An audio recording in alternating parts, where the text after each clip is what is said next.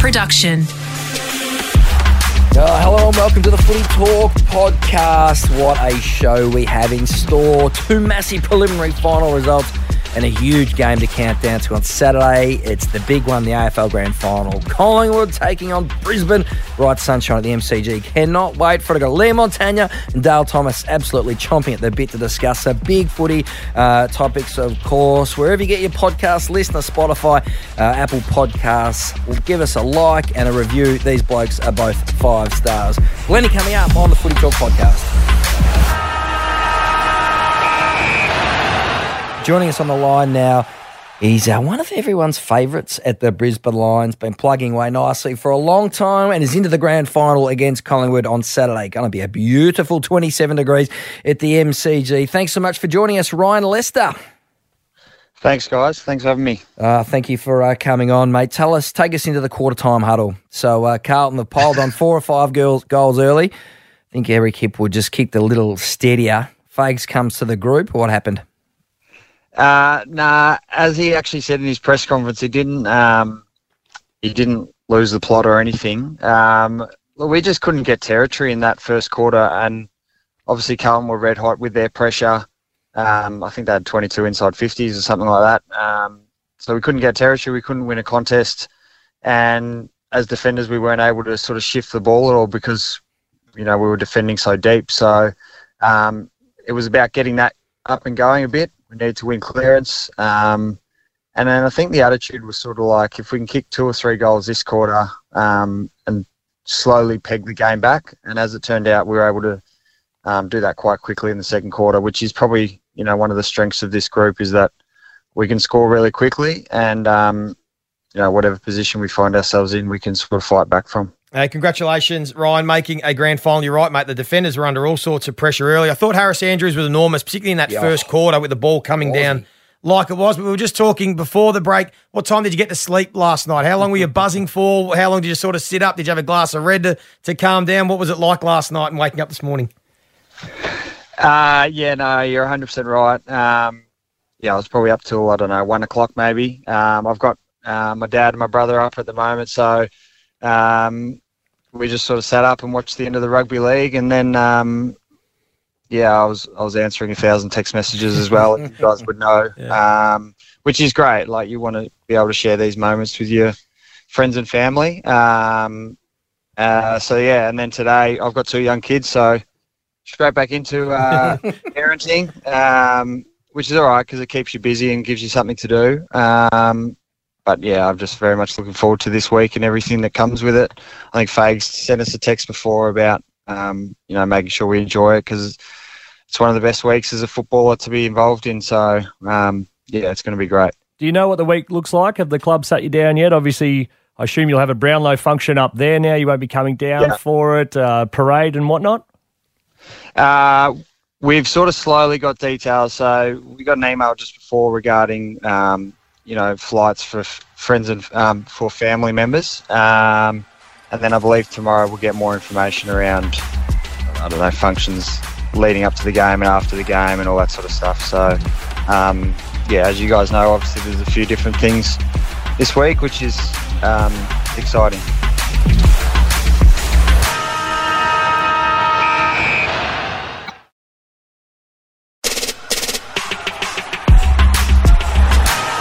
What about Keidean Coleman's game mm. last night? He was unbelievable. A quote in your paper today, today Jay Z saying, "Found the middle more than Brian Lara from Sammy Landsberger." What a line!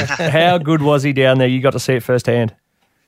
Yeah, he's got he's got a lovely kicking style on him, Kitty. Um, and for me, like I had to play on De it a, a little bit at times, and um, obviously he's been in great form in terms of his run and jump at the ball and Kitty was able to sort of stand in the hole a couple of times and take intercept marks, and then from there, obviously, he's a great ball user. So um, I, th- I think that's one of the strengths of the team is that um, we probably don't rely, or I don't feel like we rely on three or four guys that have to be our best players every week. Um, you know, in the first week of finals, Cam Rayner stepped up and he was he was enormous, and and this week Kitty was probably the one for us. So um, yeah, he played really well, and um, it was great to be alongside him. Speaking to Ryan Froggy Lester did a great job in the Lions 16 point win over Carlton, the preliminary final yesterday up there at the Gabba. Going to be a big story around Jack Payne this week, uh, Ryan. With Yeah. that ankle injury, are you expecting him to get up? Because uh, Darcy Gardiner, excellent in his shoes on um, Charlie Curnow yesterday. Yeah, Diz did awesome. Um, and you can probably see why he's been keeping me out of a spot for the last three or four years because he can just come in and, um, you know, play on Charlie Curnow, who's uh, the Coleman medalist. So, um, yeah, he did a great job.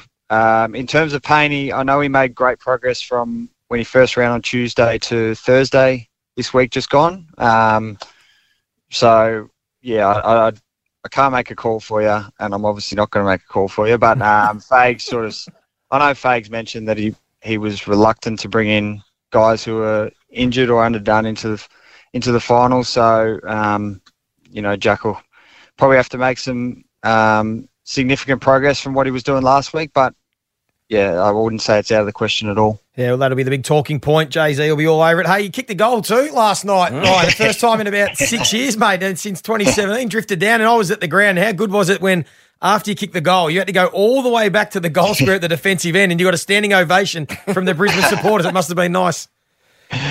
It was. I was um as I was sort of going back to the goal square, I was trying not to smile and trying to pretend as if I was um serious. That happens all the time. But uh, nice old strut up, right? yeah, I don't know. It just sort of fell to me and yeah, chucked it on the boot and it went through and um the boys loved it. So it was good. Do you get a song? We know that Charlie's yeah. got the John Denver number. Do you get a song or wasn't quite prepared for it? No, I did put in a song. I uh I was You're the Voice by John Oh, Farnham. yes, that, what a that's treat. right. It was great. That Yes. did buzz around the ground. Yeah. Um, yeah, I was.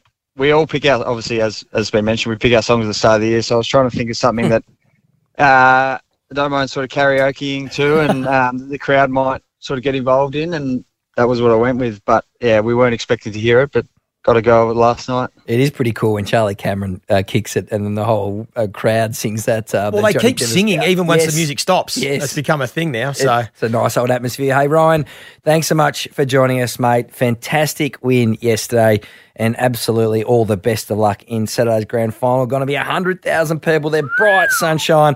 Going to be an absolute beauty. No worries, guys. Thanks very much. Very Hey, much. looking uh, well to done. Good luck, mate. Hey, and just remember Brownlow tomorrow night, round nine. I've got a mate who's mad Brisbane supporter. He reckons Ryan Lester's a chance to poll a Brownlow vote. I had a look. You've polled one in 2017, Ryan, but round nine against the Bombers. What happened? He plays an awesome game. He's in the coaches' votes. He's a chance Yes. for a Brownlow medal vote. so No, are you going to be sitting yeah. there getting ready for that? Well, yeah, it's my only chance. So the heart rate might go up just slightly, but I'm, I really would be very surprised if I got a vote. Oh, I'm looking forward to that. Yeah, good on you, Ryan. Right. Yes, thanks for joining us on the Footy Talk podcast. Cannot wait for tomorrow. We got Abbey Holmes, Ryan Daniels, and the star of the show, Dale Thomas. Cannot wait to see him on the red carpet ahead of the Brownlow. Be talking about all the big stories. Nick Daicos, will he win it? Find out on the Footy Talk podcast tomorrow. And if you are listening and you like Daisy's work, hit like button, leave a review. He is outstanding. You'll get that on LiSTNR, Spotify, or your Apple podcast. We will see you next time.